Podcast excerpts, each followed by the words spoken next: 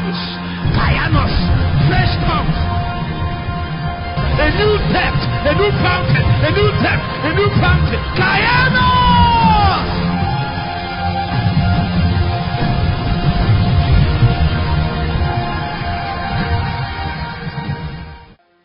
Affect my life, breathe on me. I look.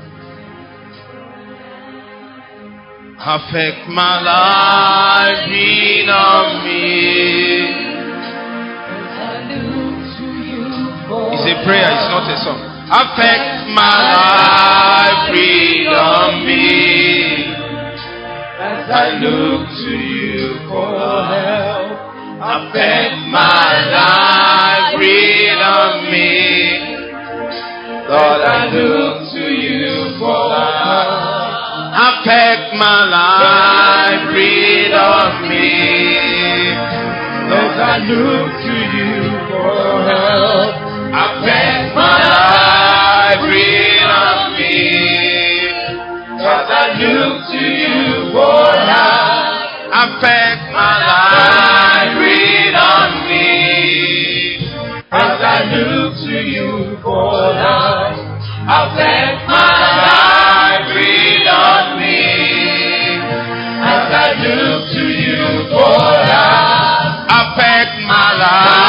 breathe on a prayer.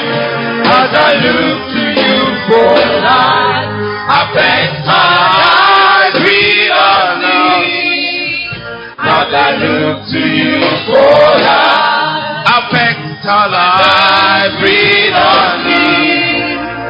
As I look to you for life.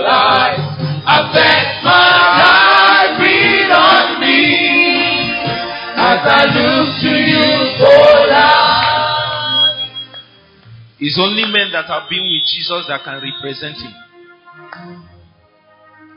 When the apostles was manifesting the God dimensions in the book of Acts, the scripture said that they took knowledge of them and they said they have been with Jesus. There is something about a man that encountered Jesus that your life will be a representation, a manifestation of that encounter. Such that you don't need to tell men what you encountered. All they need to see is the way you live. All they need is just to hear you. And they will know that there is something beyond what they see in the natural. This is a man I knew before. What happened? Since when did you become who you are now?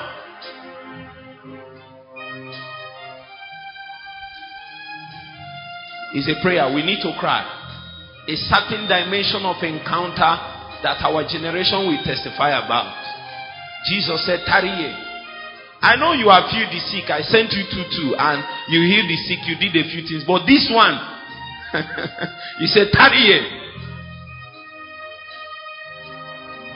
How many of you are willing to take just two minutes? It's just to set your heart on course, so that when we begin to journey, the things that God will bring from Zion will not be too heavy for you to carry. Can you cry for two minutes? Two minutes. Touch me in such a way that I will touch my generation.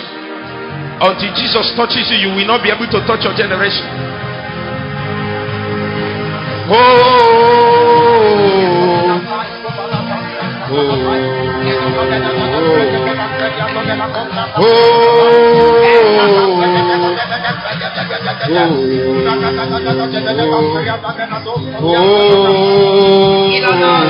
oh Oh, oh, oh, oh.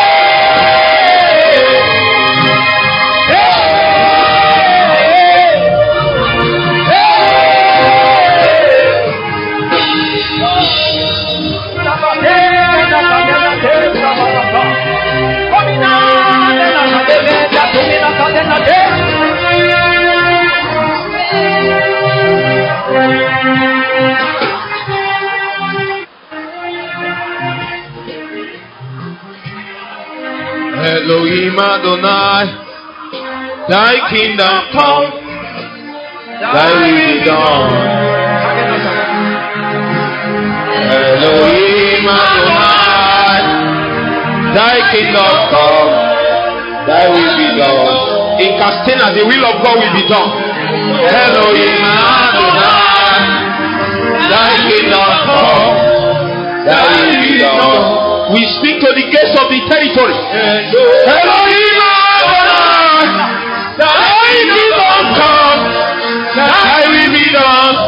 I come by the office of my. Elohim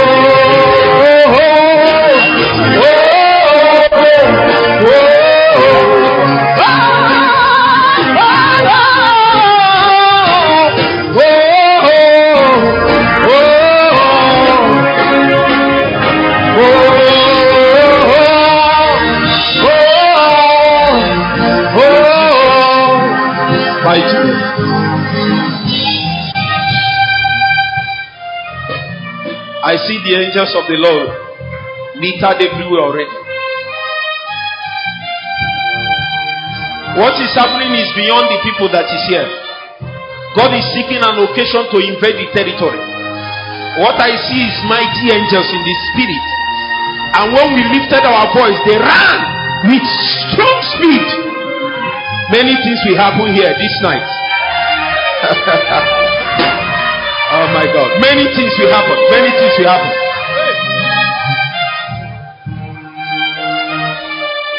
Sinamana hambre tapakabantari. Aitapena tabelia. Akamanateria. Oh my God.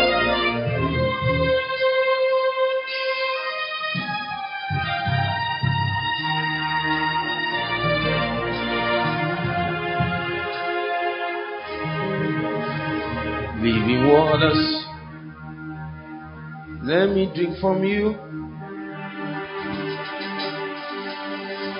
Holy Spirit.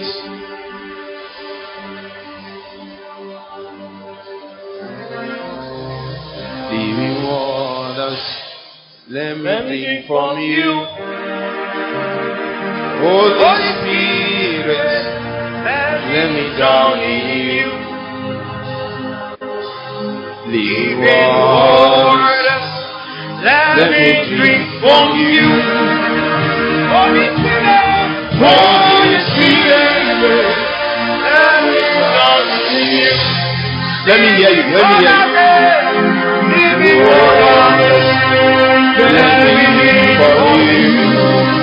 A thirsty hungry generation. Holy Ghost, let me in you. Let me be from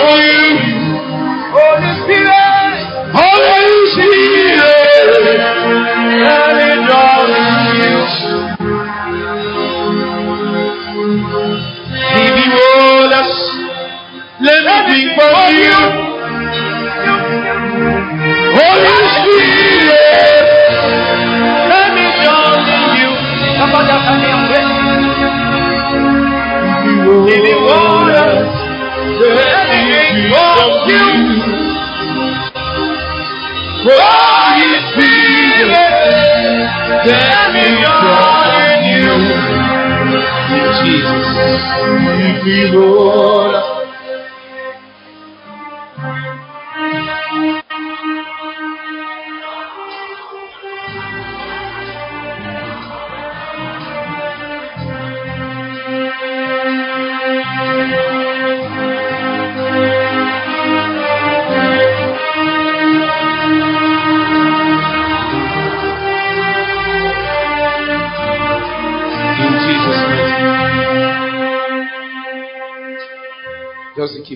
me softly. You can be seated. River flow, river flow. Let it turn eternal river flow. Your church once again. Let River flow, river flow. Let it eternal river flow.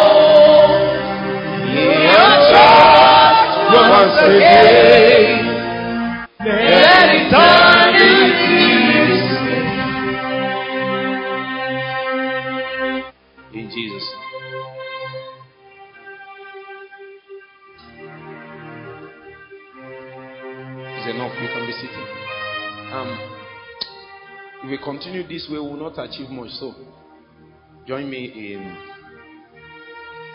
in 20 minutes. In 20 minutes time. So you can stop now. Hallelujah. You are welcome to this evening session. You can sit. A season came and Jesus began to do a certain kind of ministry. How many of you you are a student and you believe that um, sometimes your exams in school is not a real proof of what you know? See, It's because you are a student. The question is, if we didn't give you exams, how do we check what you know? So, um, if we don't have standards with which we will measure a man's upgrade and progress, then there is a challenge. That means everybody will begin to make judgments arbitrarily. They will suppose that they are correct. They will suppose that they are equipped. They will suppose that they are making progress. So, exams are standards. And you know, exams is made up of questions. Is it not true? If you are with me, say amen. I'm not hearing you. If you are with me, say amen. The amen can be louder. If you are with me, say amen. So, exams are made up of questions. Am I right? So, When a man begins to ask you questions, that means he's trying to take something. The questions sometimes is not about the fact that the person doesn't know the answer. Most times, your lecturer or whoever is asking questions, maybe some of you will leave here and you begin to go for job interviews. The man that is asking you questions, most of the answers, he knows it. So um, he's trying to measure something. Is it not true? If it is true that what your certificate says is what it is, then we suppose that you are you are equipped to answer this kind of questions. Meanwhile, you can come and tell us you can, but there is no way we will know until you are able to supply answers. Are you now getting the point? So I, I can't believe you. Let the questions that are set be the proof. So um, Jesus, most times, he says question for people. That is the way he operates.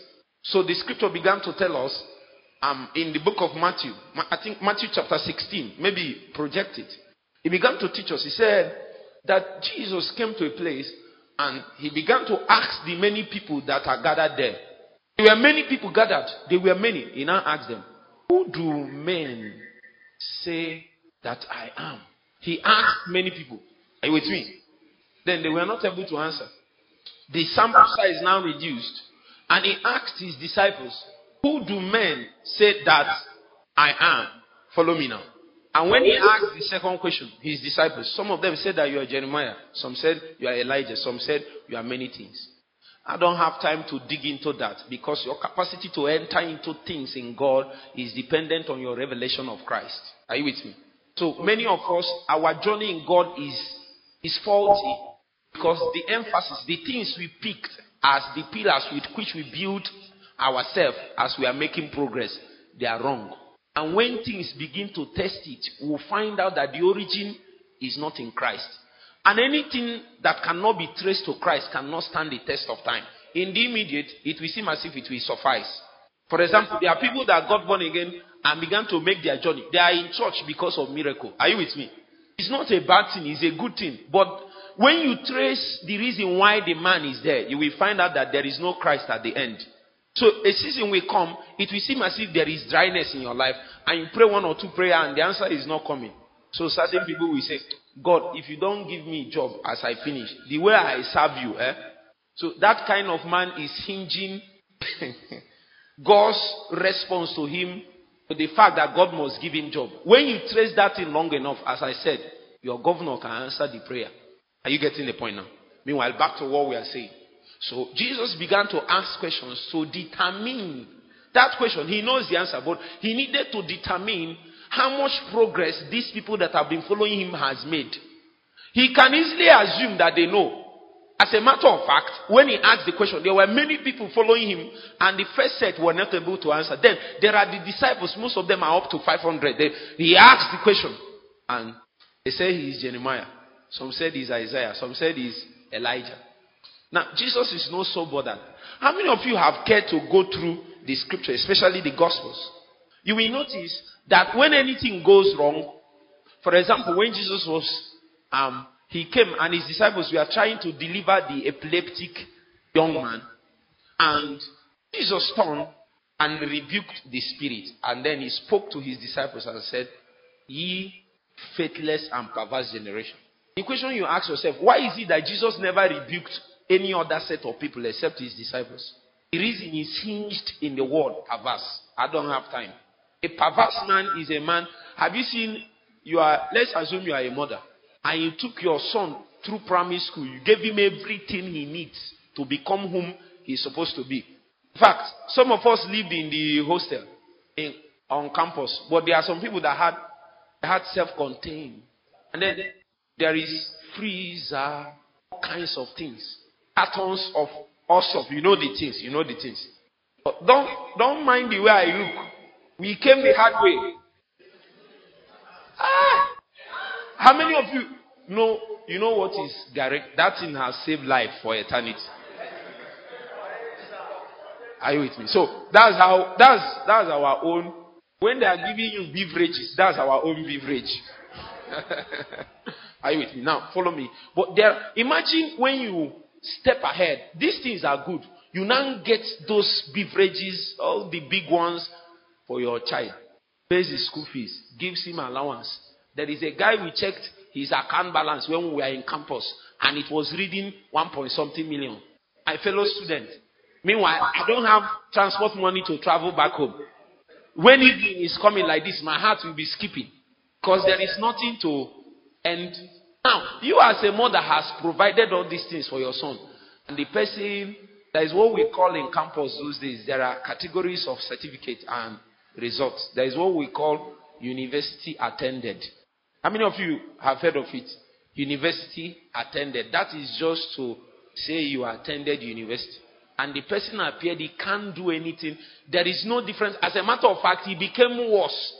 What do you call that type of person? If you are Jesus, he will call you perverse.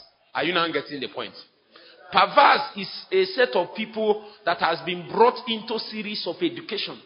And then things have been released for them to function from the platform of that education. You educated somebody, gave him what it takes to live it. Then he appeared. And when a challenge comes that requires that resource and education to solve, the person couldn't do anything about it. So you, you become worried. If it's others, Jesus is not bothered because he never taught them. They never slept with him, they never ate with him. Is it not true? But there is a set of people he's pouring himself to.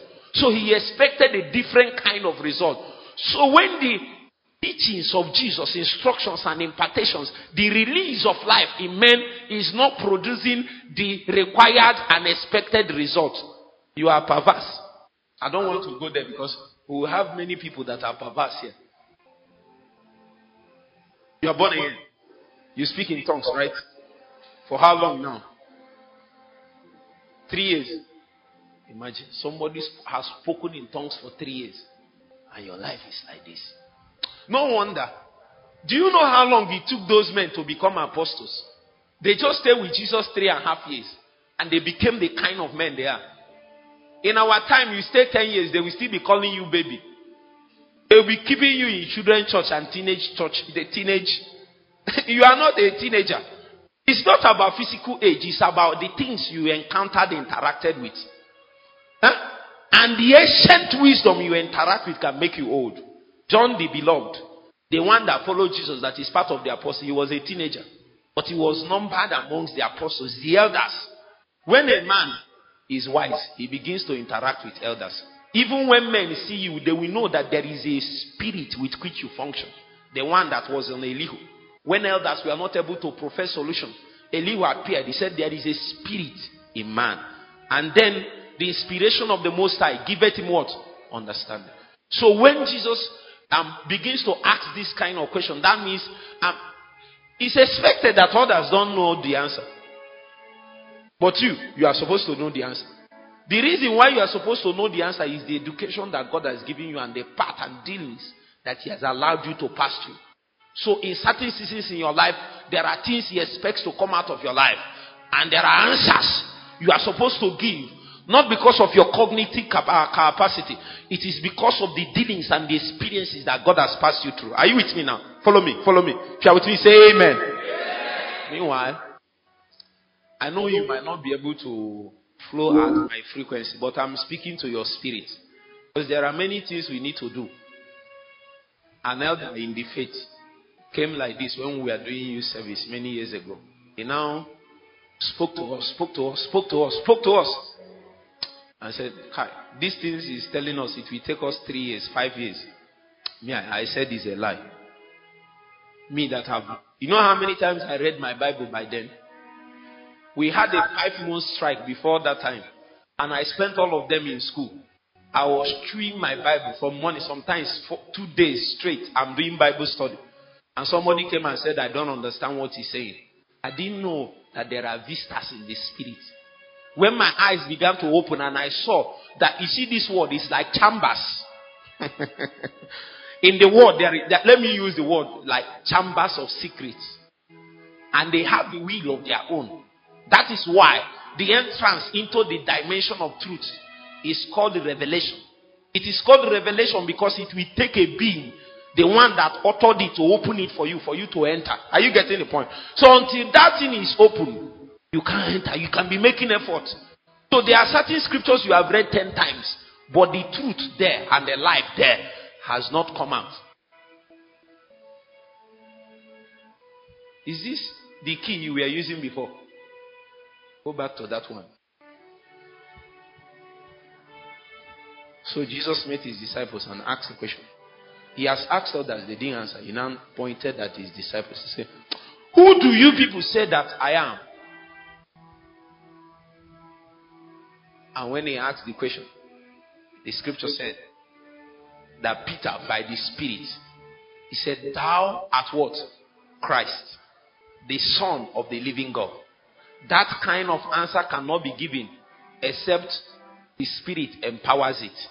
Meanwhile, it seems as if the man that sent Jesus was sent, and they told him that there are um, there are pointers for you to understand certain seasons in the progression of God's agenda that has been committed to you.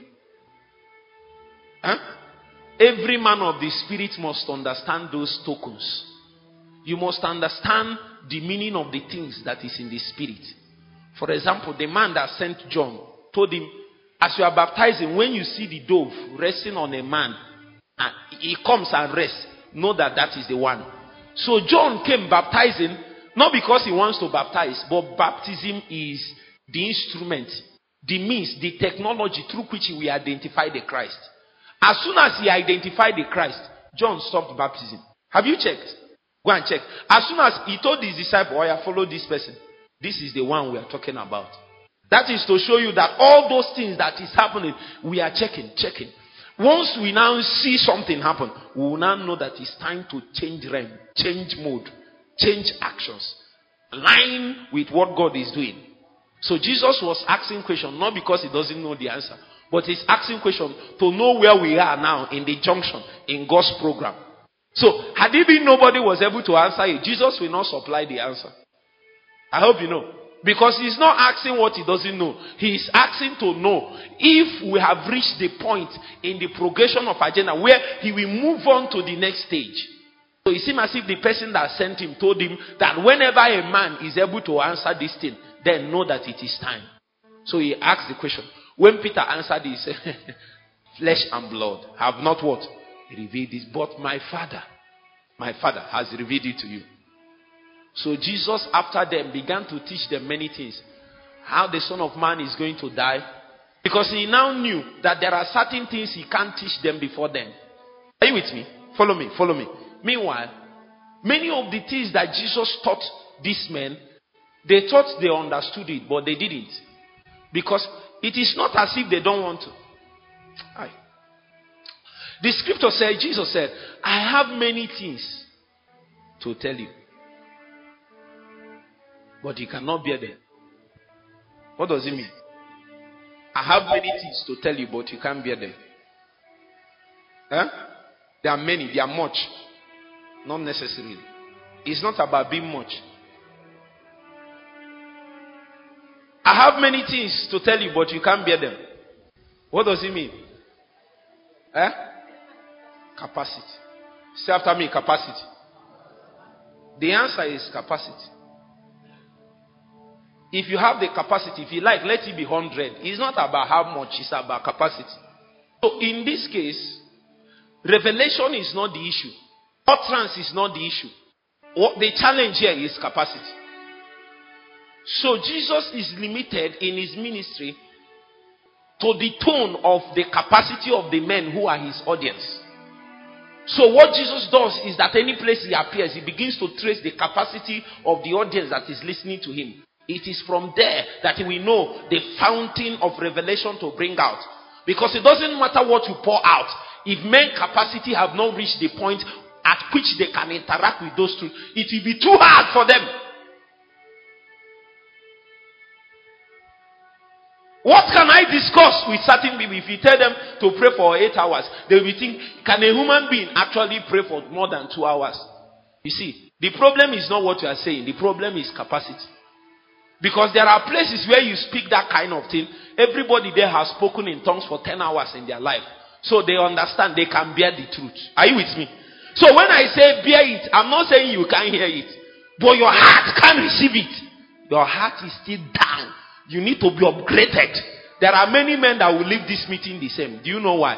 Their heart is down. They don't understand the oppressions that is held up in the realms of God. They think some of the things we are doing is for some certain people is bigger than them. So they don't want to measure up. Meanwhile, God can't come down. The standard of God is sure. So all he does is by and his act of mercy, he will begin to upgrade you to where he is. Because what it takes for you to administrate your destiny is locked up at an energy level. So unless you come up, you will never access them. Jesus said, I have many things to tell you, but you lack the capacity.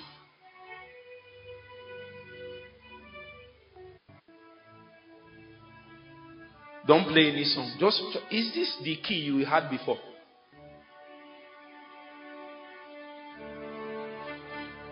This is not the key. This is not the key. Help me and find help him and find a key.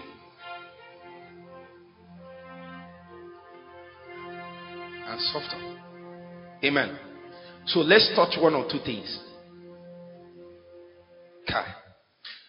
Genesis chapter 14, verse 18. Genesis. I, I want us to look into a little into priesthood and purpose.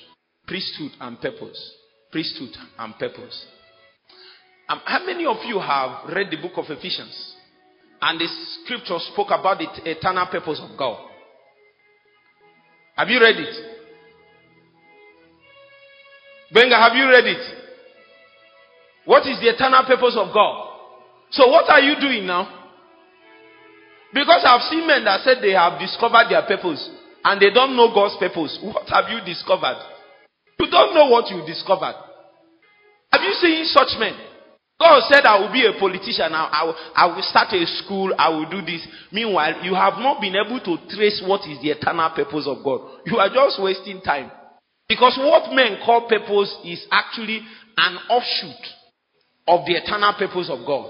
So that purpose is relevant to the extent to which it lines up with God's ultimate agenda. Are you with me? So, what is God's eternal purpose? When we mean eternal purpose, we mean things that was traveling before time began. There are things that we are operating before time began. Are you with me? God had a desire in his heart. And when a man has a desire, the next thing he does is to generate a purpose. And when a purpose comes, then a plan will come. Are you with me? It is the plan that will show how we are going to actualize the purpose. Is it not true? So we need to travel. So Paul began to show us in the book of Ephesians.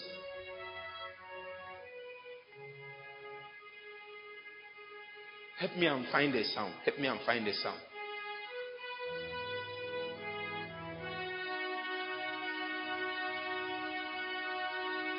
We need to find help here because we are in trouble if we can't find it.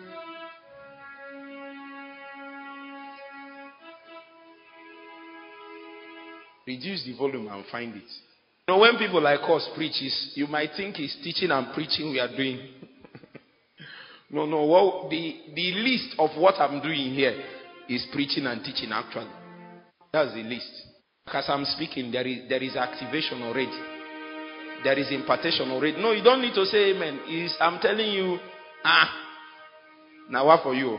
Have you watched, watched news before? Eh? and they are now casting news, you now, you now say, Amen. The person casting the news is not aware of what you are saying. He's just casting news for you. Uh, so, if you say Amen, it's for your own faith. But your Amen does not nullify what is happening. As I'm speaking, some of you will feel fire burning in your heart. As I'm speaking, some of you will feel crown on your head. You will feel it like a band, a crown. Some of you will feel as if there is an impartation on your spine, the spine of your back will be burning. I don't have time to tell you what those things mean. Are you with me? Some of you will feel your feet. It will seem as if it is warm, your feet. Meanwhile, we are just talking, we are discussing. But there are angels everywhere. Are you with me? We have not found. Help me and go and find sound. Help me, help me. Get up and help me. We are limited. This is not the sound. The voice I'm looking for is not this. Find it, find it, find it, find it. You know, some of us are like uh, Elisha. Don't blame me. Are you with me? Some of us are like Elisha. Elisha said, Go and find a minstrel for me. Are you with me? So, when the minstrel now played, what happened? Uh-uh, you have not read the place. When the minstrel played, what now happened? The Spirit of God came on him. It is a combination. There is division of labor. Are you now getting the point? It's not as if we can't talk without it, but it will make our job easier. Actually, I didn't start my training with this. So follow me now. Follow me. Follow me. Follow me. Follow me. Follow me. Follow me. So this is Jesus' attempt to bring men up to speed. So when he asked them, Who do men say that I am? and somebody answered, he began to teach them things. In fact, when he spoke the next words, it was obvious that those men were not equipped to carry what he was saying. So he said, The Son of Man will die. After three days, he will resurrect. The scripture said Peter took him. How many of you have read it? Peter took him aside and began to rebuke him.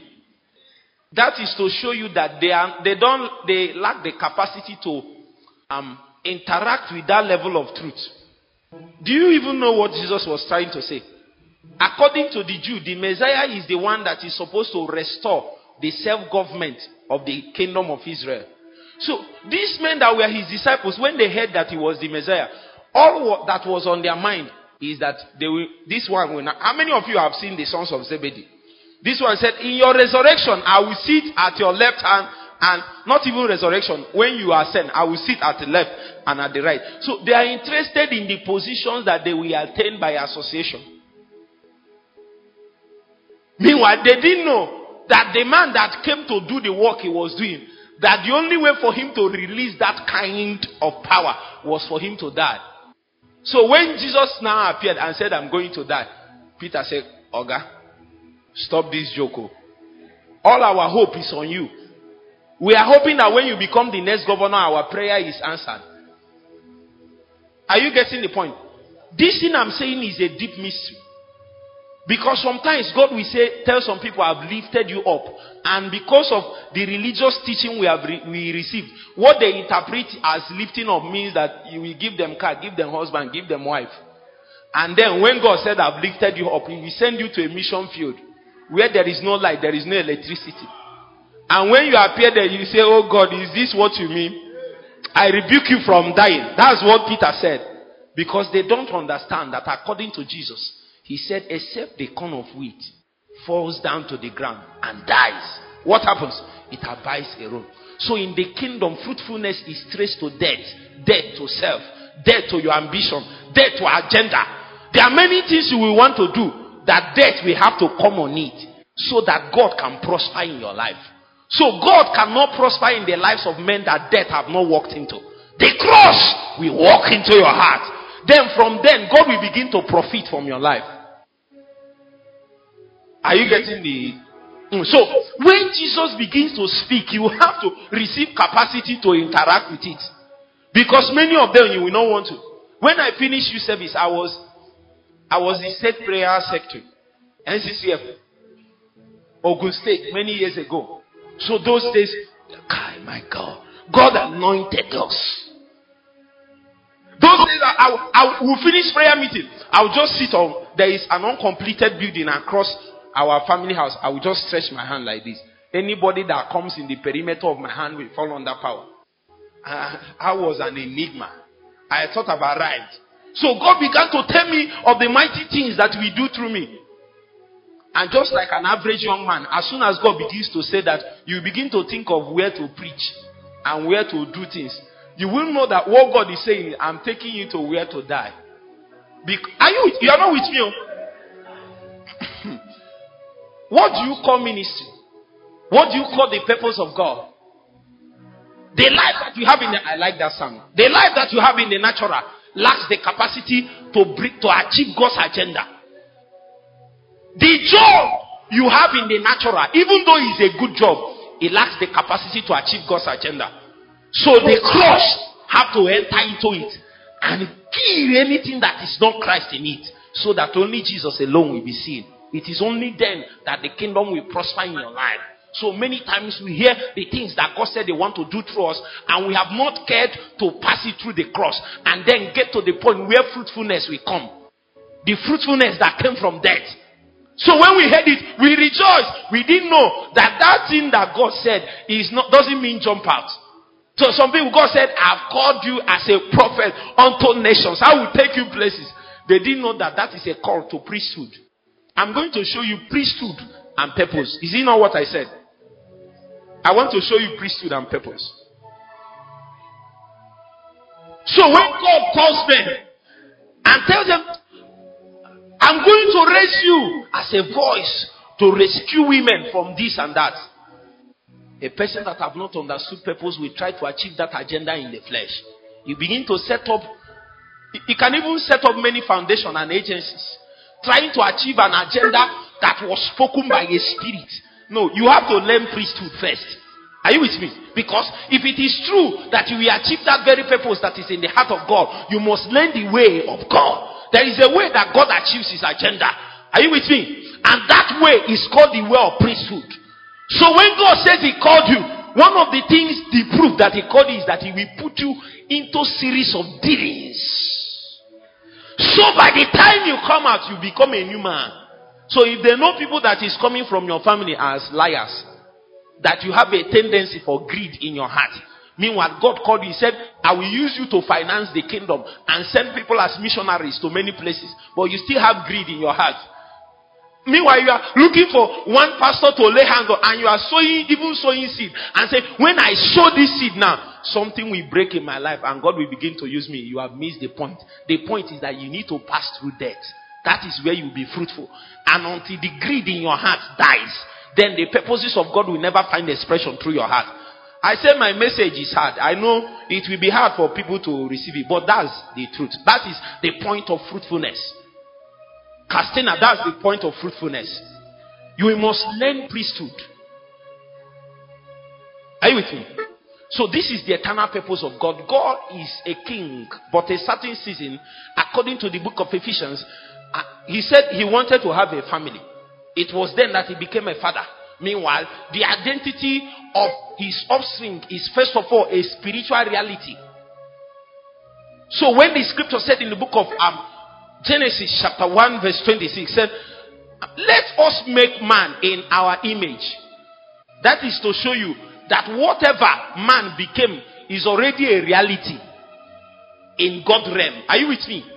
They just they just brought that that being into this manifest realm. He's just a copycat. You are just a copycat. They, they just brought you here. Are you getting the point now? And the purpose of that man is let them have dominion. Meanwhile, for that man to be able to have dominion, he has to become a certain kind of man. He said, What? Let us make man in our image. One and two. What? So imagine a man trying to achieve the purposes of God that has not cared to um, trace his alignment to the image and the likeness of God. That is an agenda in futility. Are you now getting the point? As a matter of fact, when you go to the book of Romans, chapter 8, project it, let's see, um, verse 28. If you are fast, we can use it. Romans chapter 8, verse 28. Right.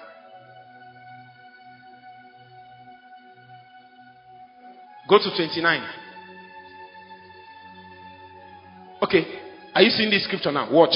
He said, For whom he did foreknow. The question is, where did God know you? My sister, he said, For whom he did foreknow. Have you heard the scripture in the book of Jeremiah? The scripture said, Before you entered your mother's womb, I knew thee. And I ordained thee a prophet unto nations. Not when you are in your mother's womb, before you entered. So there is a foreknowledge that God has of us. Are you now getting the point? That one that God knew is the one that will deliver our generation. The answer to the problems that is plaguing our nation and plaguing the world is tied to that one that God had foreknowledge about. Meanwhile, many things will happen. Before, before you come from that realm to this realm, many things have happened. And when you appear here, part of the education that will be brought into and part of the things that will release the manifestation of the purpose that was in the heart of God, even when you are a seed of eternity, is that will learn the way of priesthood. It is when you begin to learn the way of priesthood, then you will gradually become the one that God saw. Now, this is the target of foreknowledge. Follow. He said, also did he predestinate to be what? To the image. So this is what this scripture means. It means that even before you appeared on the face of the earth, if it is true that God will fulfill the purpose that He has in your own dimension through your life, it can only be achieved to the degree that you have been conformed to the image. Meanwhile, this conformation is something that came as a predestination. I mean, you don't have any, you don't have choice. God has ordained that if any man will be able to accomplish his purposes upon the face of the earth, that the only way that he can even attempt to start is that he will be like this. So the scripture said that he might be the firstborn. So there is a, man that was the firstborn. You are created in the image of somebody. Actually, Adam was created to measure up to the image of that person. Are you not seeing it? So when Adam defaulted, that one have to come in the flesh. When he came, we, we saw the eternal Christ manifest as man. And the scripture was telling us in the book of um, Philippians, chapter 2, he was listing to us the, um, um, um, the steps and requirements in priesthood.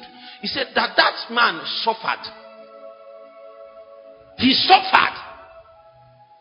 Even he was obedient, even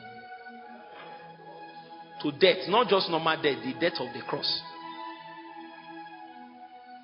It was then that the scripture said that God has highly what? Exalted him. It is from that exalted place that he began to exact dominion. Dominion is not from the ground, dominion is from up.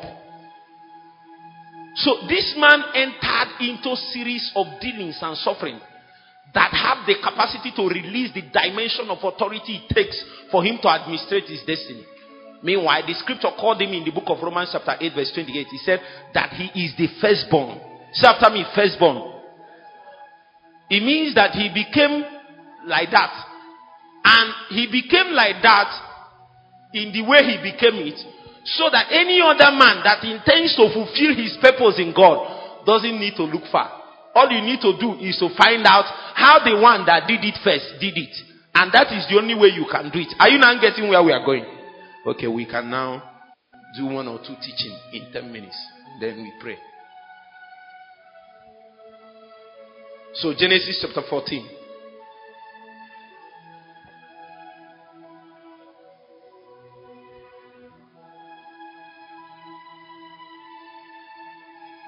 Verse 18. Okay, good. Now, the scripture said, remember, we are looking at priesthood and purposes. What is priesthood? Who can answer me? What is priesthood? No, sit down now. You are. Uh, who can? What is priesthood? But you have read the Bible, and the scripture said that your God has made um, us unto Himself kings and priests. How many of you have read it? You have quoted it.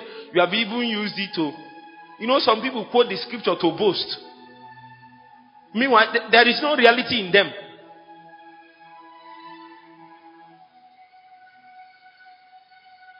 You, you have heard my story now when I was doing youth service. I prayed, prayed, appeared one night and said, I'm, in, I'm now in charge of this territory now. As soon as I was saying it in the night, it, it, I was, it was this side, I was facing this side. A being now appeared. And when he appeared, remember I've told you that before I went to youth service, I've read my Bible many times. But when that being appeared, I forgot everything I know in the Bible. The only thing I remembered was Jesus is Lord. Have you not noticed when you appear in the spirit, in, especially in your dream, and certain things are happening? At that juncture, the only thing you remember, in fact, you will forget many things. For some people too, physically they are, they are not so strong. I've seen there is a, a young lady I know. Physically she's she doesn't she's slim like me. But but she's very brutal. If you meet her in the spirit, she will eat you raw. But I've seen some people that are like this physically in the spirit. Small children that they are teaching in primary school will tell you, teacher, I will show you in the night. Because that one is bogus in the flesh, in the spirit, is a baby.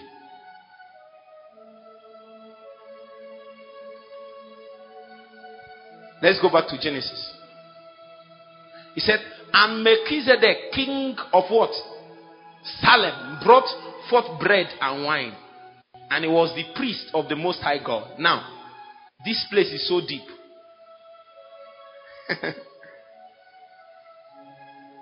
there is a song we used to sing now. Until I am drunk, until I am drunk. Look at it. They said wine. But what the scripture said here is bread and what? Say after me, bread and wine. If you take only wine, you are in trouble. So what I've noticed is that even in our generation, men that are pursuing God, they are only interested in wine. They just want drunkenness and you know power. Everything is moving. They can't sit down in teachings like this. And they are lightweight in the spirit. Have you have you have you pumped a balloon and sent it up before? The thing will be moving by the pressure that is in the air. Atmospheric pressure will be shifting it.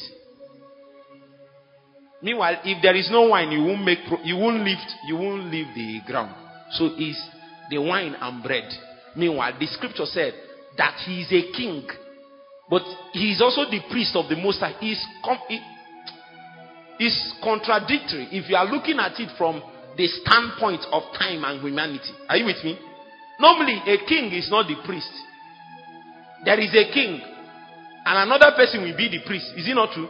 That is not how God functions. In the eternal dimensions of God, the king has the king has to be the priest. As a matter of fact, what it takes for the king to mature to what he to what his throne requires is priesthood. Now watch. The target of this kind of ministry is that when men interact with the bread and wine, they will come into maturity. And it's only matured people that can execute God's plan.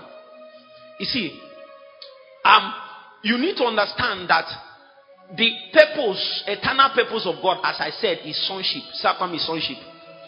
God was looking for sons. Remember where we read, he said that the firstborn, he's looking for sons. And for him to get sons, he got a son first. And then patterned other sons after that first son. Meanwhile, when he was trying to achieve it in Adam, Adam was not able to get to the point because God's intent is that as he begins to interact with the tree of life, then maturity will enter into him. He was a full grown man naturally, but in the spirit, he was still a babe. So God couldn't get a son in him. So the purpose of dominion through Adam was not achieved because God never got the kind of son that he needed. So he got that son in Christ. Are you with me? and began to pattern men after that firstborn. Meanwhile, God's intent is that through the process by which Jesus became the matured son. As a matter of fact, when the scripture was speaking in the book of Galatians chapter 2, that even though a man is a heir, but as long as he has not matured, he will stay under that government. Originally, that scripture is speaking about Jesus. He was under government for long. Even the scripture testified that he was under his parents' government for many years until he became the man. And the scripture testified. I said, This is my beloved son. And then Pilate came to a point as a representative of human government upon the face of the earth. He said, This is the man. It was then that Jesus became the qualified and matured man that will be able to die for your sins and become a representation of a new race of men. Are you with me? So, if it is the pattern through which Jesus was able to accomplish his purpose, it will now become a pattern that he has set for us. That every other person that wants to enter into his ordination and fulfill the purposes of God that was on his life, that is on his life, that, that, that man have to follow that pattern. Are you now seeing where we are going? So this man, the priest of the Most High, brought bread and wine. Now let's check the next verse. And he blessed him and said, Blessed be Abram of the Most High God, possessor of heaven and earth. Verse 20.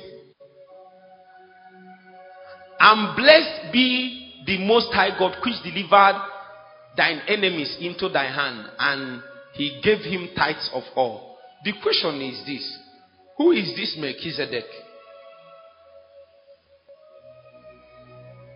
Who is Melchizedek? We need to know. Because he brought on the scene what we have never seen before. I've, I've heard men say many things. They, they speak about the law, they speak about the priesthood of Aaron. They don't understand these things. Hmm? The eternal priesthood came on earth before Aaronic priesthood came. Faith was on earth before law came. Are you getting the point? So it is. How, how many of you have heard people say that tithe is the law and you believed it? Raise your hand. This is the first place that tithe was mentioned. And the man that gave it, gave it by faith. Are you now seeing the point? As a matter of fact, according to the book of Hebrews, when the law, the law itself offered tithe in faith. So faith is the first. And the eternal priesthood is the first. Before the Aaronic priesthood, I don't have time to analyze to you the Aaronic priesthood. But let's let's see Melchizedek. Because it seems as if the pattern of priesthood that he set is the one that is already in heavens. Something happened and they brought all kinds of priesthood. But if it is true that we achieve God's agenda, we have to understand once again this Melchizedek order. So who is Melchizedek? What is his order? Uh, let's do another scripture. Hebrews chapter 7, verse 1. Hebrews 7, verse 1. Maybe you need to write it down. And Hebrews chapter 6, verse 20. Now he said, For this Melchizedek, king of what? Priest of what? Who met Abraham returning from the slaughter of kings and blessed him. Verse 2. Verse 2. To whom also Abraham gave a tenth part of all, being first being by interpretation king of righteousness. After that, also king of Salem, which is king of peace. Hey, eh, there is only one person that I know that have this name. But I don't let's use Bible to interpret. So the next one, verse 3 is where we are stopping. Now look at look at stay here, stay here. Stay here. Increase the volume small. God bless you. Hi. I just felt a ventilation in my.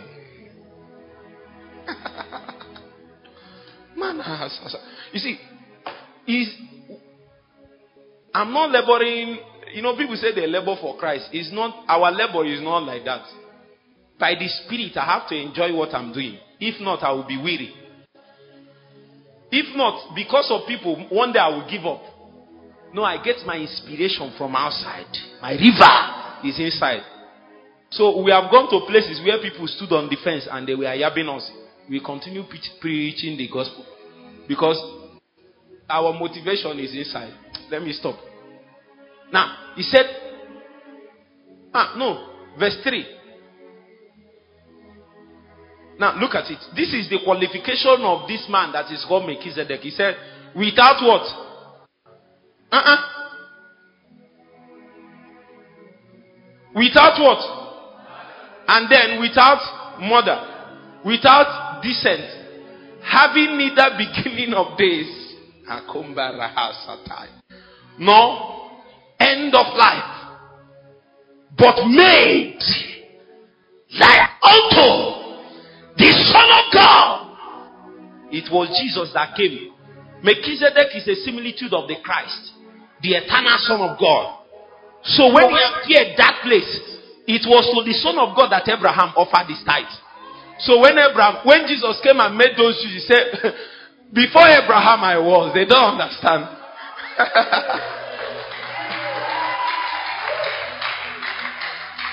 no, no, no, no, wait, wait. We are, we are, we are, we are, we are looking at something. He said, His priesthood abided continually. It is from this place that we began to understand there is a pattern that is eternal in scope. priesthood is not earthly, it's not time, it's eternal. So a man came from eternity and began to show us the pattern of priesthood. It was then that we realized that the plans and purposes of God will never be actualized until men learn priesthood. You don't know how to pray, you can't fast, you don't know obedience. God can't tell you to do something and you do it. And then you say you want to do something for God. What are you doing for God's sake? What do you think you are doing for God? There is an altar that is set.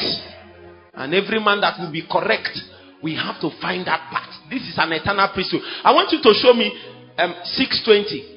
Hebrews 6.20. So that I will balance this. There is a place I'm going. I, I don't know if we get there. Imagine. God will help us. He said that the forerunner is entered. Are you with me? So that we confirm. Look at it. We that the forerunner is for us entered. Even who? Made an high priest forever. After what?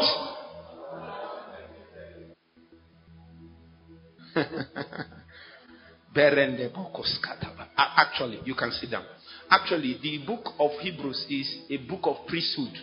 If you want to understand priesthood, you either read Leviticus. But if you want to see it from New Covenant and New Testament perspective, you have to read the book of Hebrews.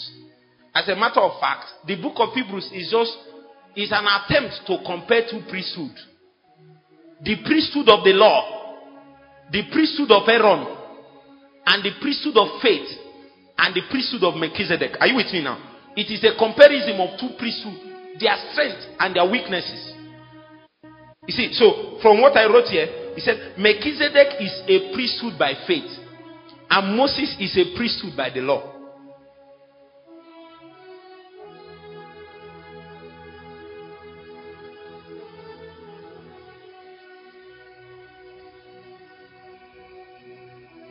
So when the book of Hebrews began to teach us, reduce a little, he began to teach us, we began to see that every single thing that Moses was doing is just a representation, a shadow of heavenly substance.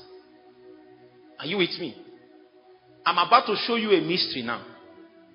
If you open to the book of First Corinthians chapter 15, I think verse 45, show us. Maybe start from verse 44. You will now understand your inclusion in God's plan. You will now understand your inclusion in God's agenda. Huh? Now, when God operated by an eternal priesthood, his intent is that whatever he did will transcend time.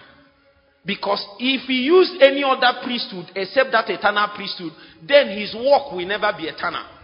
That is why the scripture testified after this man went on the basis of this priesthood, he said that the salvation we received is eternal salvation.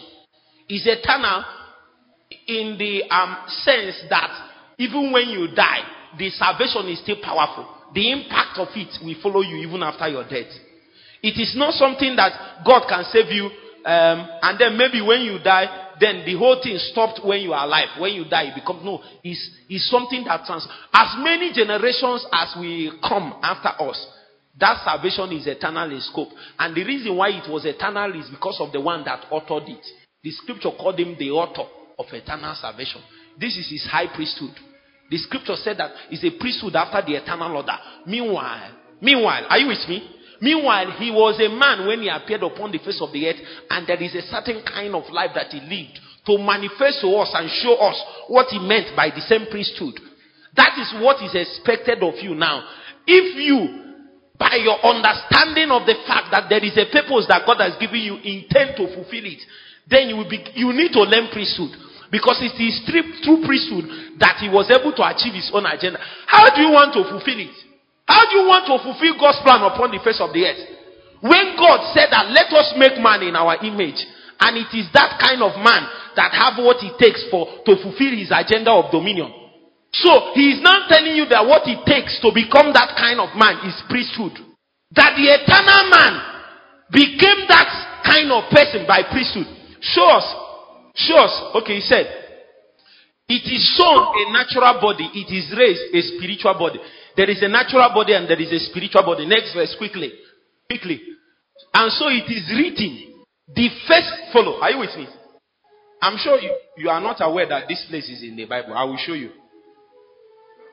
Hmm? He said, and so it is written, the first man, Adam, was made what? What does it mean for somebody or something to be a living soul? What does it mean to be a living soul? Answer whatever you want. Huh? Huh? Mortal. The answer is actually very simple. What does it mean to be a living soul? Huh?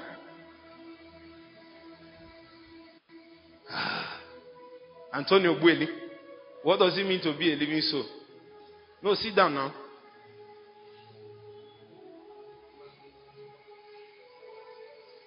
Let me tell you what it means. It simply means that you are living from your soul. Simple. A living soul is somebody that lives from his soul. That means this place is trying to tell you that there are different places that somebody can live from. The new creature in Christ Jesus doesn't live from his soul. It is only Adam that lived from his soul. And there, there was a consequence. Are you with me? The new creature lives from his spirit. Self from his spirit. And the last Adam was made a life giving spirit, a quickening spirit. Anyway, that's not my point. The next verse. The next verse. How be it that was not first, which, which is spiritual, but that which is natural. And afterward, that which is spiritual. The next verse. The first man, this is where I'm going. The first man is of the earth. 30. The second man is what? I didn't hear you. The second man is what? Let me even ask. Who is the first man from what we are reading now? Is the second man? To be correct, call him Christ Jesus. If you say Jesus, we understand. But if you want to be very correct, call him what? Christ Jesus. Because when you now add the Christ, it represents the eternal dimension of what we are saying. Now he said, Lord from heaven, the next verse. As is the eighty, such are they that are eighty. Are you getting the point? There is the eighty, and there are they that are eighty. Are you getting the point? As is eighty, such are they also that are what? So the one that is eighty raised a generation of eighty men. and as is the heavenly, such are they that, such are they also that are what? So there are two. How many men have we seen upon the face of this earth? How many men? Yeah? You are wrong. How many men have we seen on this earth? You are correct. Let's clap for her. There are only two men that have walked this earth. Oh. One is Adam, two is Christ. One is earthly, second one is heavenly. So there is the earthly man or earthly man, and there is the heavenly man. My key word here is the heavenly man. Write down that word, the heavenly man. Write it down. The heavenly man. The heavenly man. Write it down. The heavenly man. So, for the first time, for the first time in the history of man, we got a man that is heavenly. Are you getting the point? You are not, you don't even know the implication. The agenda of God upon the face of the earth can only be lived by the civilization that is heavenly. The resources is heavenly. The teachings, the faculty is heavenly. But men upon the face of the earth cannot enter into it. No matter how much you try as, a, as an earthly man, you can't enter into it. So a man has to stand. And then he enters into that ordination, a man.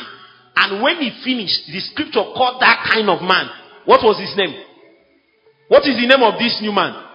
The heavenly man. The heavenly man. Now, just as the earthly man raised an order and men followed, the heavenly man also what? Raised an order. And any man that is now in Christ Jesus is what? A new creature. All things are passed away. Behold, all things are new.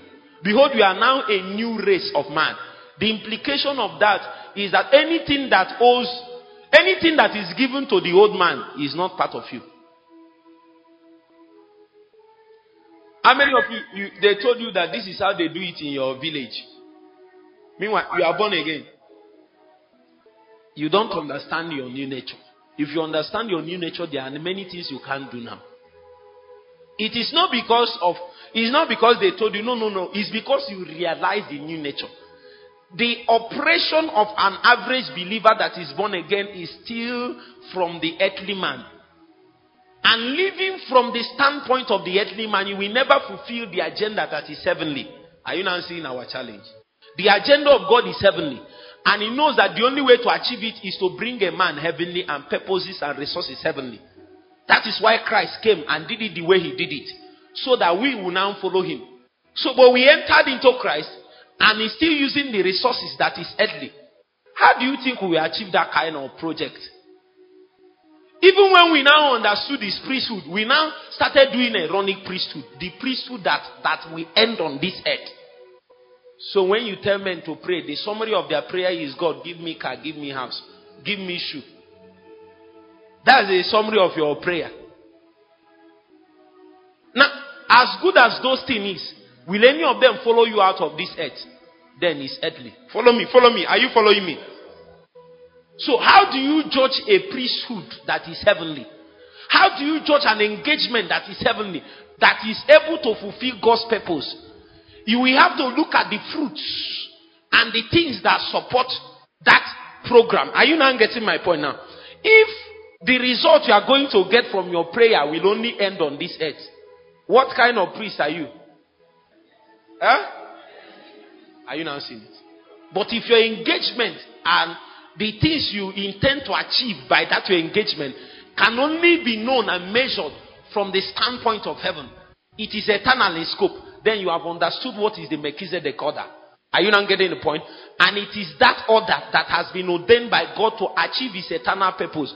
Remember that this man, Melchizedek, is an eternal priest. The scripture said that he operated by a, a, a factor of the endless life. It is an eternal life, and he brought men. When we are reading, we found out that that is after the um, pattern that Jesus was made. And we, we are brought into that pattern when we expressed our faith in Christ. The implication of that is if at all we are, we are going to achieve any purpose that is in God, which fundamentally is eternal, we have to subscribe to an eternal priesthood. How can a man try to achieve something that is eternal using instrument that is earthly? What do you think will be the result? That is our problem in the body of Christ. We are doing many things, activities are going on, things are happening. But men are not subscribing to the rule of the Spirit. Swallow your pride tonight. Come to the school of the Spirit. Don't you know? In his is the keys to eternal life. Wait, first, don't join me yet. A little here and a little there until the day we done. He's out walking me, bringing everything in obedience to Christ. You have not gotten me. Swallow your pride tonight. Come to the school of the Spirit. You have not gotten me. You have not gotten me. This is not the key. This is not the key. This is not the key. This is not the key. Who knows the key? Oh, Jesus, help me. Go and play for me now. Maybe you play for me for money.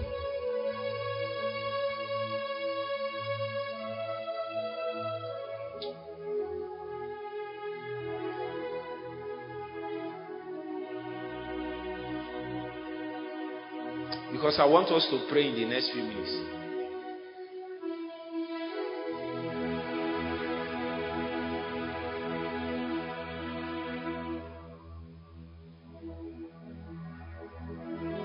Just play it softly because we have missed that moment. let's hope that God will bring the moment. But let's let's trust God for mercy. We are not strong people. Oh. It's when the wind of the spirit blow, we follow it.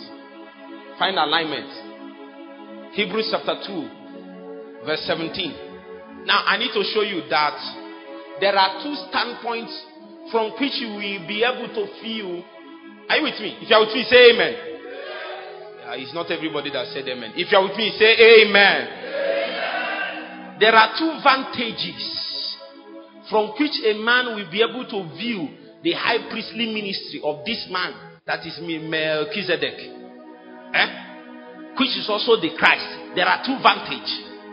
The first vantage is from the redemptive purposes of God. Follow me. Number one is what? Redemptive purposes. Redemptive purposes. Are you there? Are you there? If you are with me, say amen. Hebrews chapter 2, verse 17. Number one is what? Redemptive purposes. The scripture said here. Wherefore, in all things it behoved him to be made like unto his brethren, that he might be a merciful and faithful high priest in things Pertaining to what? For what purpose? Read. I'm not hearing you read. All of us, let's read together. So, the first um, vantage from which we will view the priesthood of Melchizedek is from the redemptive dimension. That means man have sinned. And the purposes that was locked up in the heart of God was truncated. It was not possible for man to achieve the dominion mandate from that standpoint that, that he is now fallen. A man that is in sin, that have not recognized Jesus as his Lord and Savior, lacks the capacity to fulfill the agenda of God. The first point of the, of, of the priestly ministry of Melchizedek has to be ministered to that man. And the scripture said that it's important that he's made like unto his brethren so that he will receive the capacity, what it takes for him to die for man. You see, this man is eternal in scope. And the scripture speaking about this kind of man, he said that he reincarnated. He was born of the spirit. The scripture was speaking. The angel appeared to Mary, said that you shall be pregnant, and what you are pregnant with, will be called the holy thing. And the woman asked him, How shall these things be? He said that the Spirit of God will come upon you, and what you are pregnant with it will be a holy thing. And when Jesus came upon the face of the earth, he has to become like us so that he will reconcile us to the Father. There is an agenda that is in the heart of God. But when man fell, the agenda of God had to be paused until there is a reconciliation. Man was dealing with God as an outsider. We dealt with him from the outer court. And the only things that is able to minister towards us is the things that are in the outer court. So he's still looking for a time that man will be brought in, for a time that man will be reconciled. The Father is crying, Whom shall we send and who will go to for us? And Jesus said, Here I am, send me. And this scripture is trying to tell us that the first point of call for this man that is a high priest is that he entered once for us into the holiest of all and he presented his blood wherewith he died. He suffered and died. Even when we want to die for ourselves. We cannot die for ourselves because we have partaken of the sins of Adam. We need a man that is without sin, without blameless. The scripture says that he is without sin, yet was put upon him the sin of the world. He carried the sins of his people and then he died. And when we checked, we saw that the man died that died is a righteous man, and even death could not hold him captive. It was with his blood that he now entered into the heavenly holy of holies. And he said, I know that they said you are a sinner, you are a thief. They said in your generation that everybody they have been killing people, that you need to pay for what your generation did. But Jesus carried blood. And he entered and said, From today, Benga is free. And there is nothing Satan can do about it. The high priest, no matter the sin, even before, from the time of Adam to the time that Jesus will return the second time, The blood that was shed upon the cross of Calvary is enough to atone for that sin. The extent of the atonement is so much that there is no sin bigger than it. He said, once in the end of the time, he entered into the heavenly holy of holies and he made atonement for our sin. So a man can stand righteous before God. A man can stand blameless, not because of himself, but because of what Jesus did. The atoning sacrifice upon the cross was such such a work, such a work perfect, such a work complete that the scripture says there is no other price that need to be paid for man to be saved except that which Jesus have done. And any man that believes in his heart and confesses with his mouth will receive salvation. He will be dragged from here into the heavens of God, and his operating realm and system will be Christ and heaven. Are you born again? You are delivered from sin. You are delivered from the implication of sin.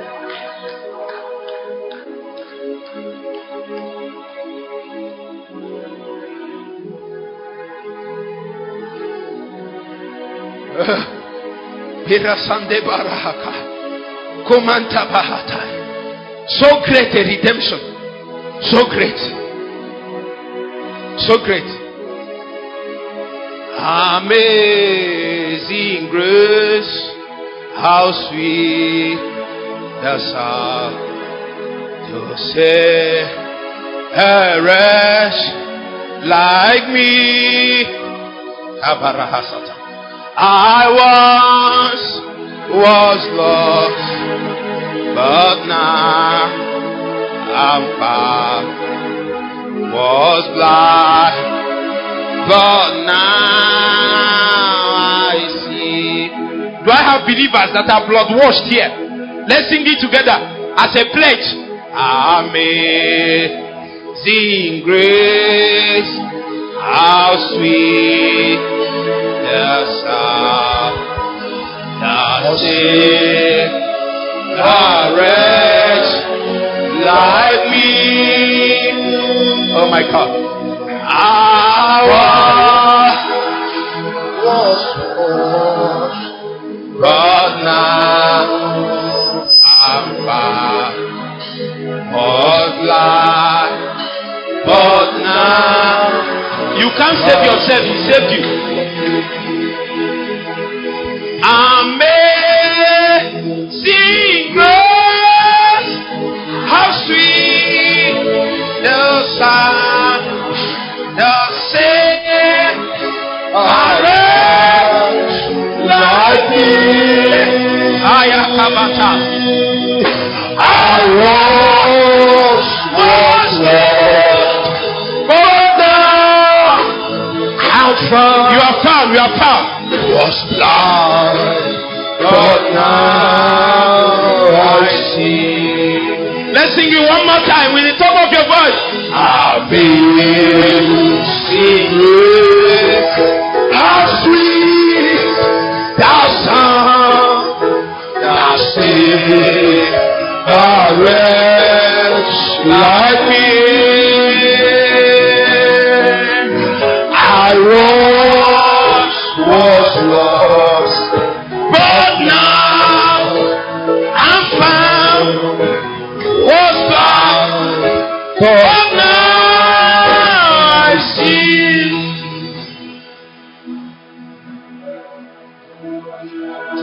What is salvation?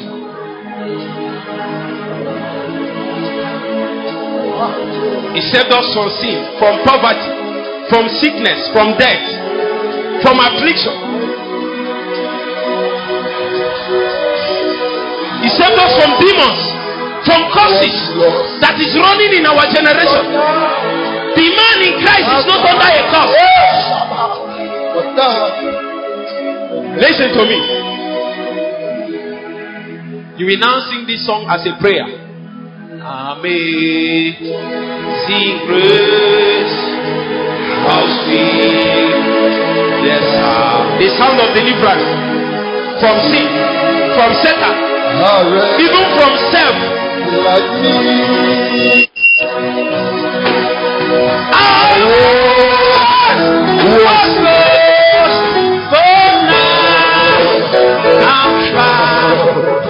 was blind, but now I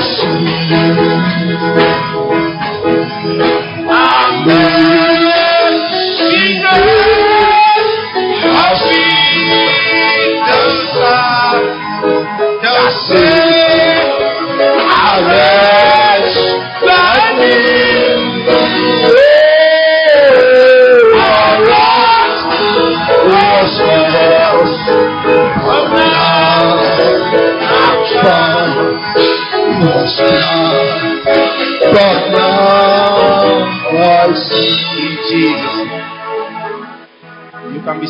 Let's tie this thing up in the next five minutes. You can be seated.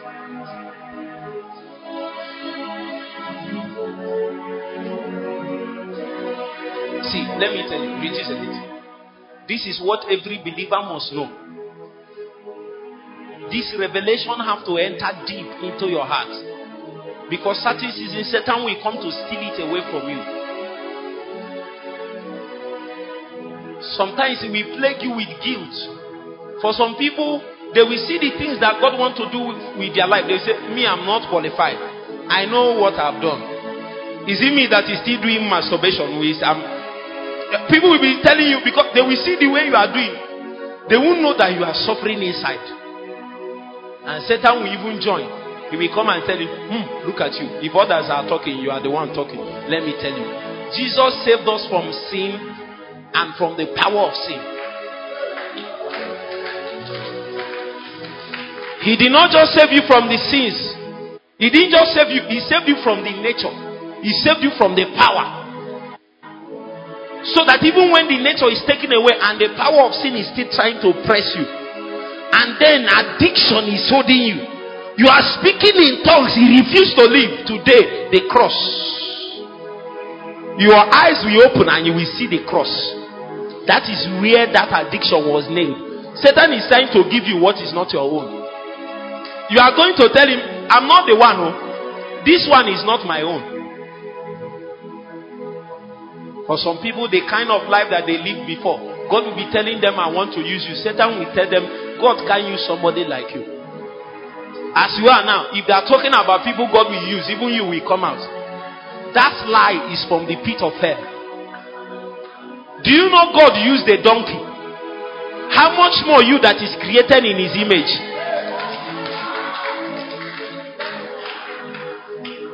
Listen to me. Jesus have died and you are declared righteous when you express your faith in him. Any other thing that Satan is saying is a lie. Don't believe it. You are going to tell Satan, I don't believe what you are saying. All these things you are doing, you are lying to me. All your lies that I believed for long, today I no more believe it. What great a salvation. That is why when you reject this kind of salvation, there is no other thing God can do for you.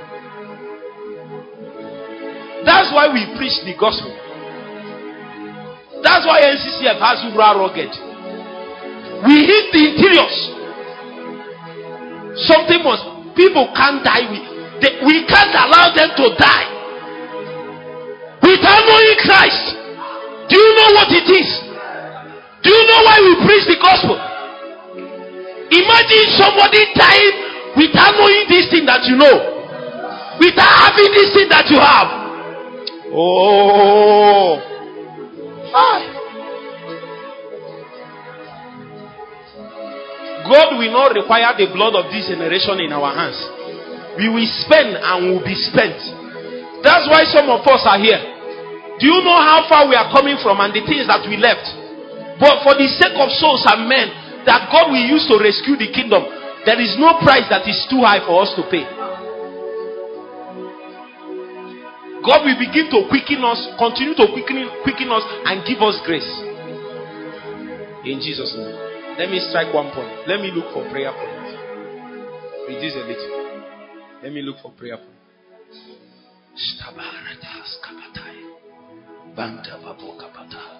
You can be seated.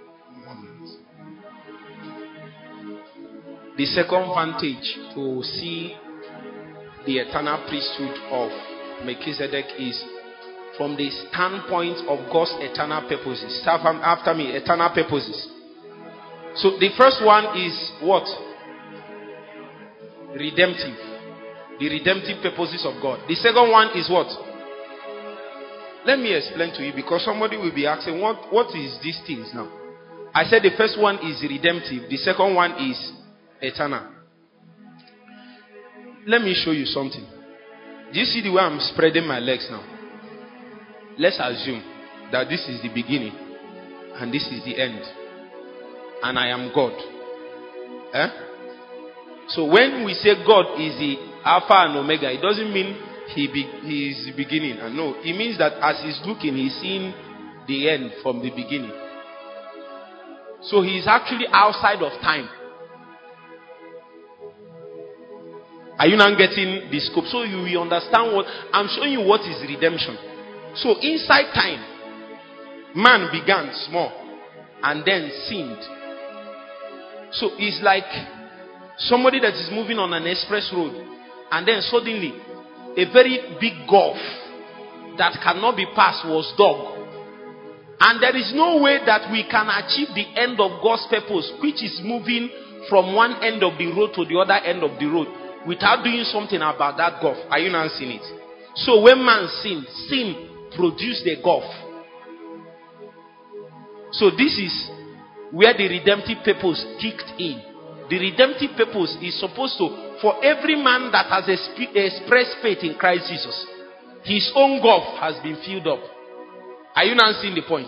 So he can now continue on the path of achieving the original agenda that was in the heart of God, which is the eternal purposes. Are you now seeing it? This is it. From here to here is God's eternal purpose. In the middle, man sinned. So we have to do something about this sin so that man will now be equipped now to continue in his adventure of fulfilling the eternal purposes of God. So the redemptive purposes came in place so that it will restore us back to ori- the original state where we will be so that we'll be able to achieve the original agenda. Sin truncated the capacity that man had to fulfill God's original agenda. So redemption came to restore us back. So when a man is restored and you are born again, how many of you? How many of you, if you have attended a a crusade that is organized by Reinhard Bonnke, raise your hand in your life. Raise your hand. There is a booklet they used to give. Did they give you? What was written on it? So I want you to ask your neighbor now that you are saved. What next? Ask your neighbor, ask your neighbor, ask your neighbor, ask your neighbor. Now that you are saved, what next? What did your neighbor answer? An average believer doesn't know the answer. Now that you are saved, what next? What is the answer he gave you? Huh? Huh? Not yes. Okay, you need to answer.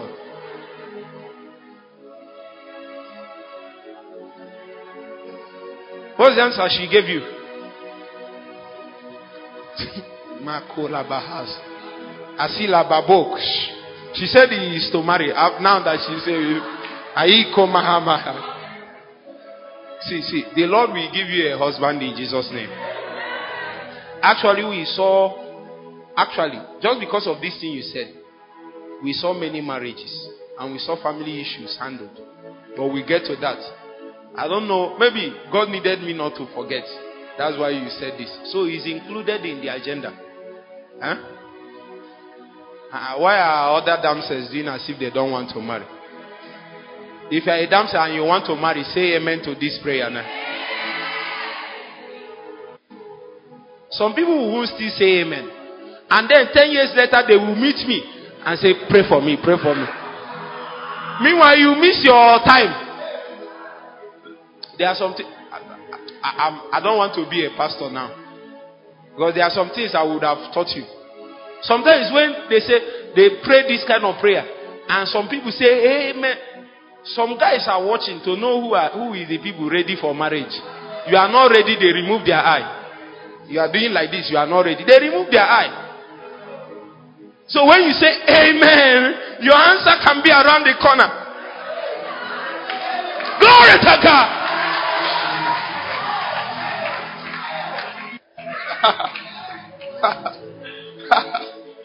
This one they sweet you like this.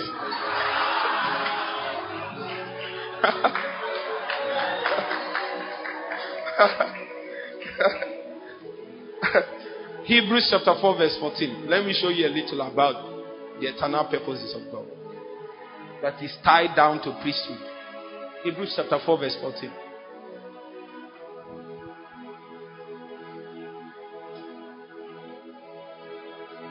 Are you with me?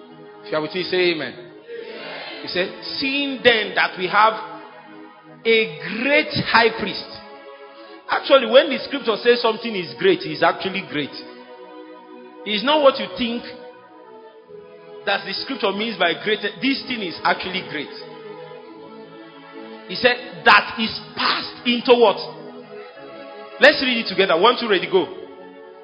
Seeing then that we have a great high priest. Wait. If your Bible is your own, do you have Bible? You don't have Bible. Hey.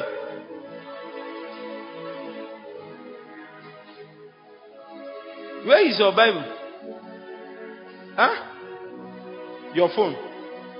Your phone. Where is your phone? You can be seated. Where is your and you are you guys are sitting in my front.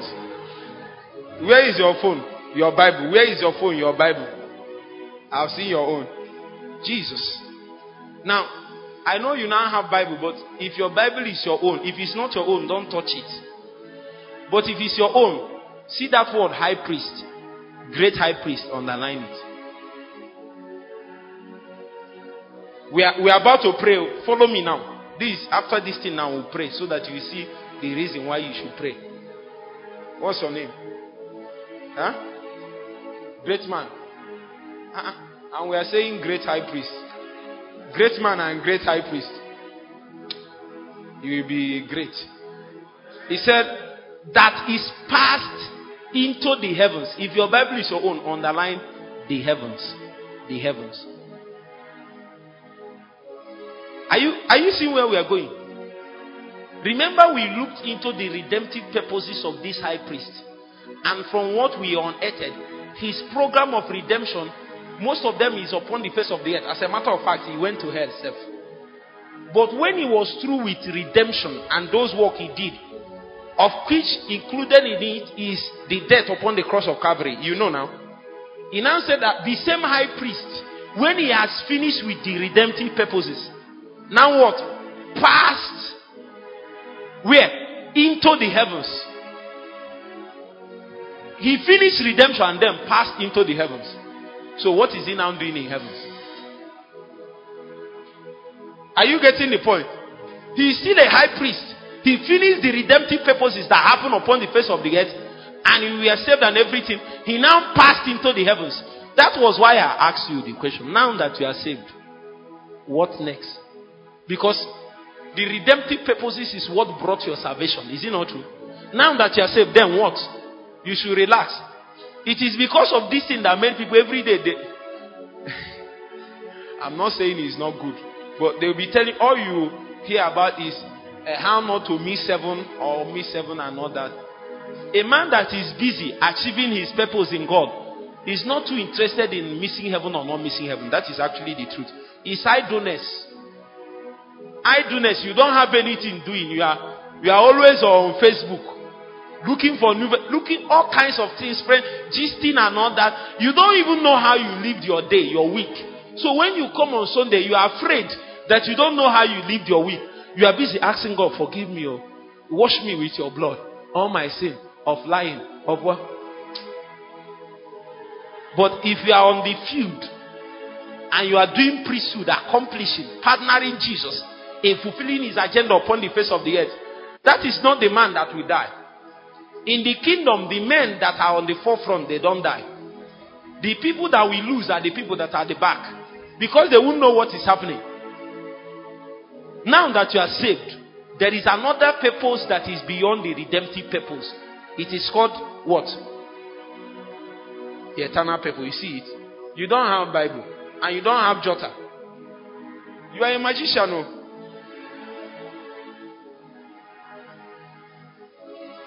How many of you have read the Bible?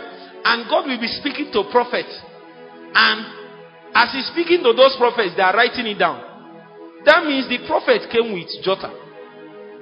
Because he knows that God will speak. Do you know why you didn't come with Jota? You didn't expect God to speak. Because if you expected God to speak, you would have come with something to write it down. There is no prophet that God was speaking to, and the prophet said, eh, Wait for me, sir, wait for me. Let me go and get my Jota. You are a foolish person. He will, you are very unserious. Oh, so you have it. The Lord will help us. Now listen to me. He said, has passed into the heaven. Jesus, who? The Son of God. Let us now hold fast our profession. So, this scripture is trying to tell us that there is a heavenly ministry that Christ, the high priest, has. Are you with me? So, Jesus had two kinds of ministry. The first one is the earthly ministry that ended up in redemption. Are you with me? But after his earthly ministry, the scripture now said he passed into the heavens. And then work continued. And the heavenly ministry continued. As a matter of fact, there are about seven heavenly ministry of the Christ. Should I show you? Do we have time? My timer has finished. Huh? Okay, my timer has finished. Okay, let me show you. Maybe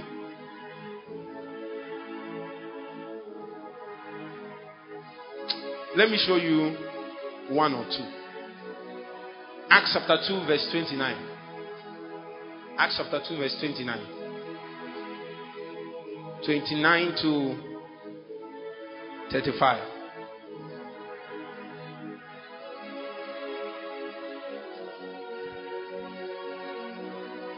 Okay, men and brethren, let me freely speak unto you of the patriarch David, that he is both dead and buried, and his sepulchre is with us unto this day.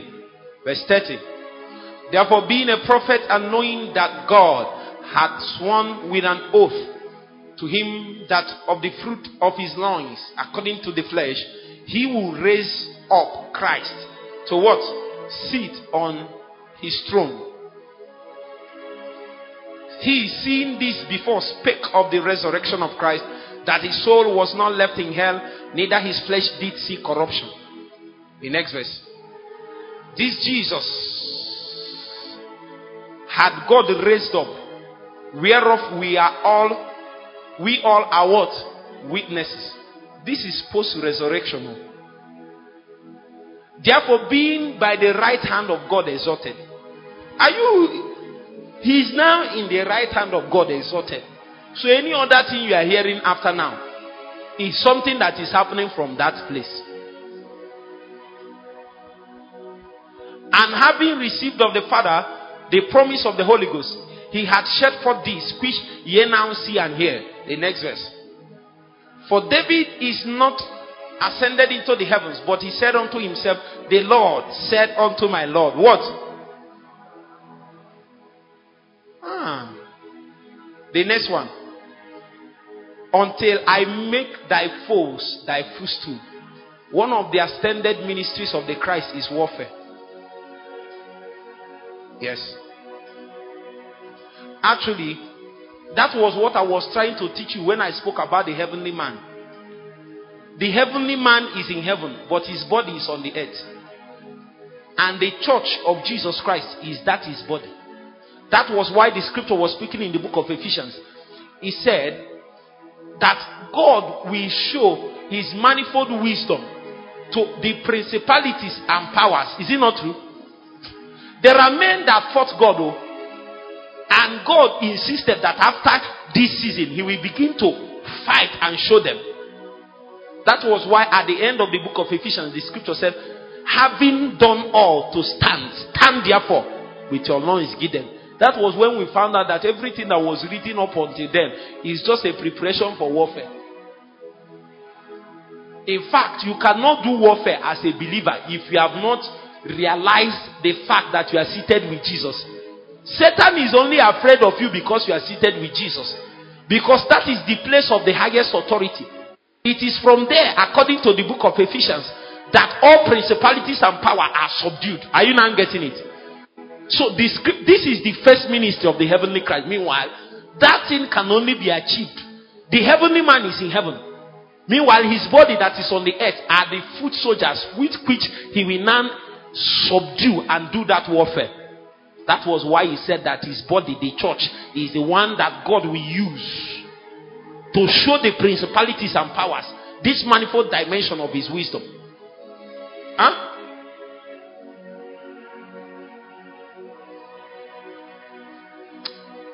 Do you know there is a scripture we need to look into? You know, in the scripture, reduce, reduce, reduce, reduce. In the scripture, there is what we call source code. Say after me, source code.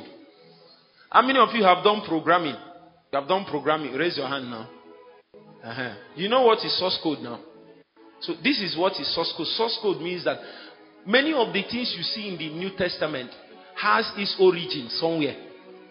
For example, if you have read the scripture, you will know that this is not the first place this particular scripture is written. Is it not true? Let's open to the book of Psalm chapter 110. Psalm chapter 110. Let's go to the source code. And then we pray.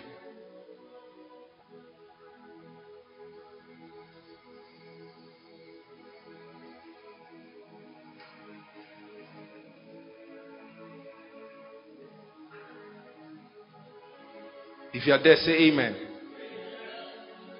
The Lord said unto my Lord, Sit down at my right hand until I make thine enemies thy footstool. Too quickly. The Lord shall send forth the rod of thy strength out of Zion. Rule thou in the midst of thine enemies. What is the rod of God's strength? See, from here, one of the second ministry of the heavenly Christ is government. So that is why the Holy Ghost was actually shed forth. The Holy Ghost was shed forth so that he will bring government upon the face of the earth. He said that he will send forth the rod of his strength from where? Zion. And the rod of his strength, how many of you see where we were coming from? I read the book of Acts. And the one that was testifying in Acts said that the proof that Jesus was seated and this thing is happening is the Holy Ghost that you have not seen that was what? Shed forth. So the Holy Ghost is the rod of his strength that was sent from Zion.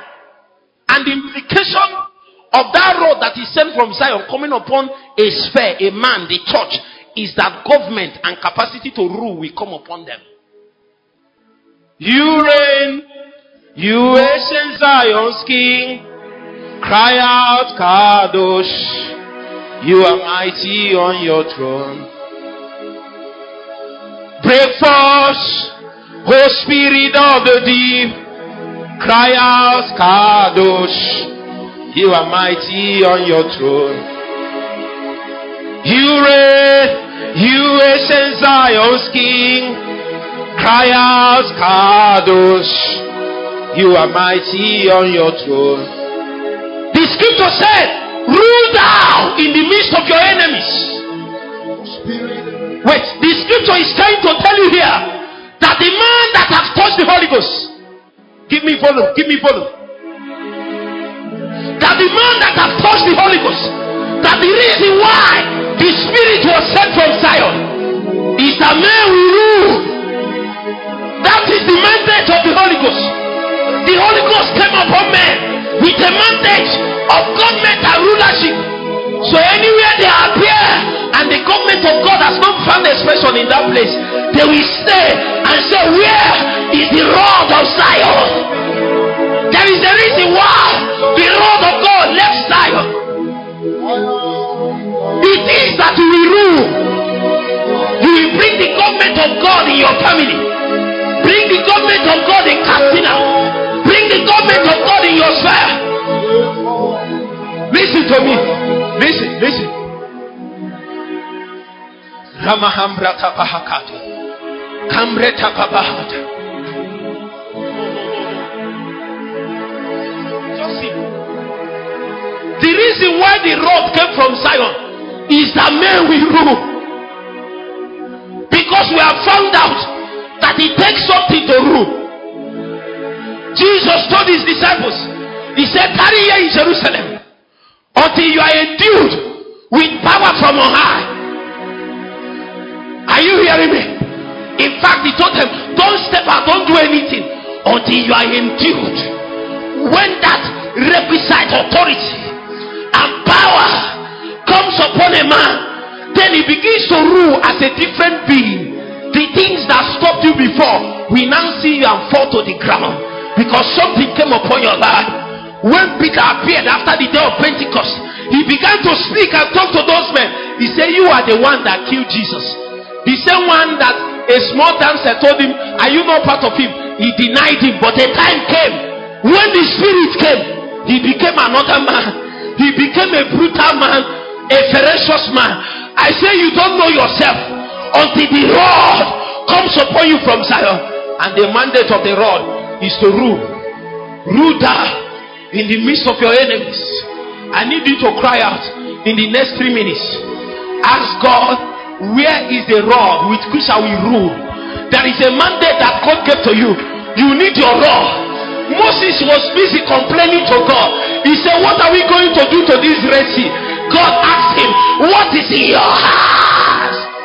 What is in your heart?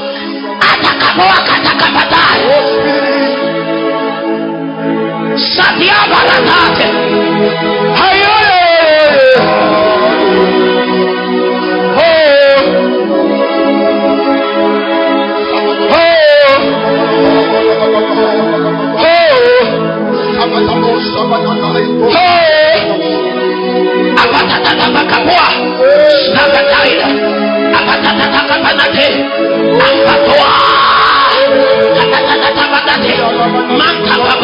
We will bring government in this end time.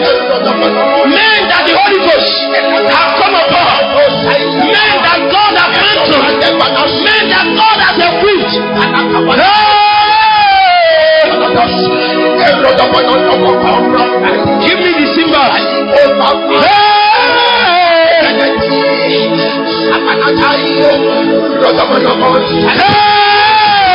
cymbals.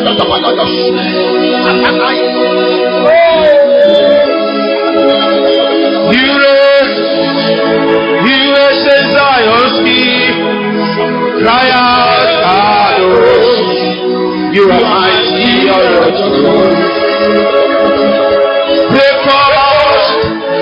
Spirit of the deep. Cry out. You are Lord. Cry, cry, cry. You you you you. You are. You you. You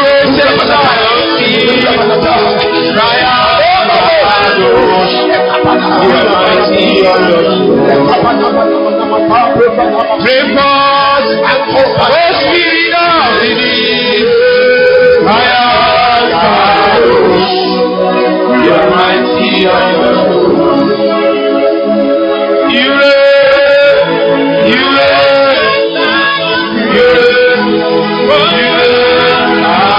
You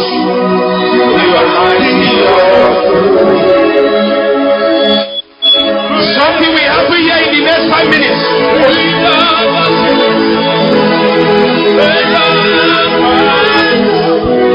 Find a neighbor, find a neighbor, tutu.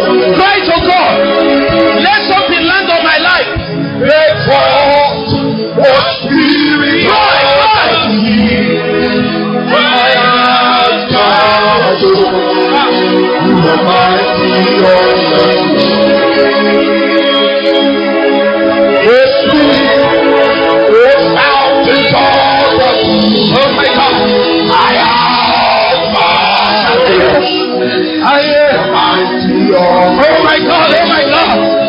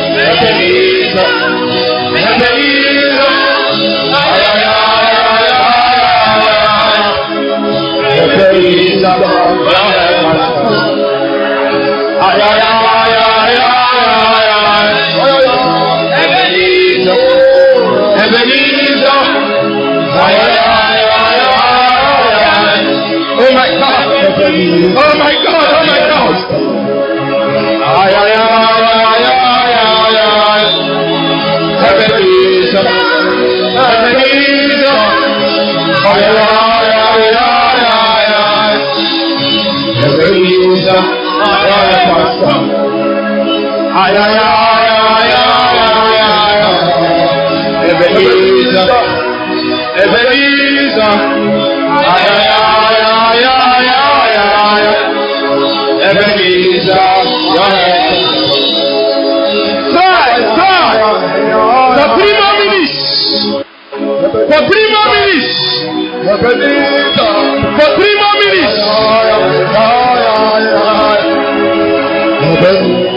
Jacob said, I will